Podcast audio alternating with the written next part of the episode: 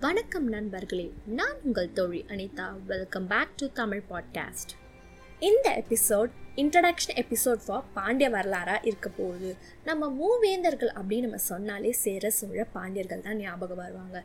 இவங்க வந்து குடம்புலம் குணப்புலம் தென்புலம்னு இப்படி பல்வேறு பகுதியில் ஆட்சி செஞ்சுருக்காங்க. இதில் நம்ம சோழரை பற்றி நிறைய இன்ஃபர்மேஷன் பார்த்தாச்சு. அவங்களோட விஷயங்கள்லாம் பார்க்கும்போது அப்படியே மே சிலிர்க்க ரொம்ப வியக்க வைக்கிற நிறைய விஷயங்கள் இருந்து. இதுக்கு கொஞ்சம் கூட சலிச்சவங்க கிடையாது பாண்டியவர்கள். பாண்டியர்களோட வரலாறு கேட்கும்போது வாவ் தமிழ் கிங்ஸ் இவ்வளோ டேலண்டானவங்களா அப்படின்னு நமக்கு தெரிய வரும். அது மட்டும் இல்லாமல் நம்ம அலெக்சாண்டர் கிரேட் அசோகா அப்படின்லாம் நம்ம படிச்சிருக்கோம் இல்லையா?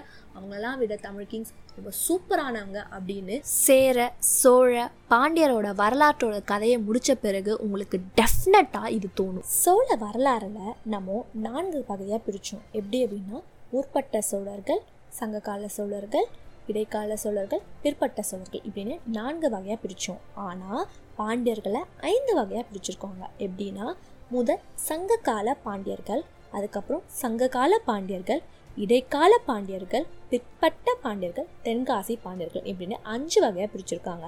இது மட்டும் இல்லாமல் நம்ம புராண கதைகளில் இதிகாசங்களில் அங்கேயும் வந்து பாண்டியர்களோட வாழ்க்கை வந்து இருந்திருக்கு. அதுவும் நம்ம வந்து ஒரு எபிசோட் ஃபுல்லாக பார்க்க போகிறோம் இந்த இன்ஃபர்மேஷன்லாம் நீ எங்கேருந்து அனைத்து எடுக்கிற அப்படின்னு உங்களுக்கு ஒரு கேள்வி இருக்கும். இதெல்லாம் எங்கேருந்து எடுக்கிறேன் அப்படின்னா நம்மளோட தமிழோட எல்லா பழங்காலத்தில் எப்படிலாம் இருந்தாங்க அப்படின்ற பல நூட்களாகிய குறுந்தொகை அகநானூறு புறநானூறு சிலப்பதிகாரம் பத்து பாட்டு இந்த மாதிரி பல்வேறு நூல்களில் வந்து மன்னர்களை பற்றி அங்கங்கே ஸ்பெசிஃபை பண்ணியிருக்காங்க. அது மட்டும் இல்லாமல் வேறு சில ஆராய்ச்சி ஆழ்வார்கள் என்ன பண்ணியிருக்காங்க அப்படின்னா அவங்க வந்து ஒரு புக்காக தொகுத்து ஒரு வந்து பப்ளிஷ் பண்ணியிருக்காங்க. இந்த மாதிரி பல்வேறு புத்தகங்களை ரெஃபர் பண்ணி தான் நான் வந்து உங்களுக்கு சொல்கிறேன் சரி இப்போ இனிமேல் நம்ம பாண்டிய வரலாறோட பயணத்துக்குள்ளே போவோம். ஃபர்ஸ்ட் எபிசோடாக நம்மளுக்கு என்னவா இருக்க போகுது அப்படின்னு பார்த்தீங்கன்னா இதிகாசங்கள் புராணங்கள் இந்த மாதிரி கதையில் சொல்லப்பட்ட பாண்டியர்களோட கதை பற்றி தான் நம்ம பார்க்க போகிறோம் அதுக்கு நீங்கள் கேட்கணும் அப்படின்னா நீங்கள் எல்லாருமே பாண்டிய பயணத்தில் தொடர செய்யணும்.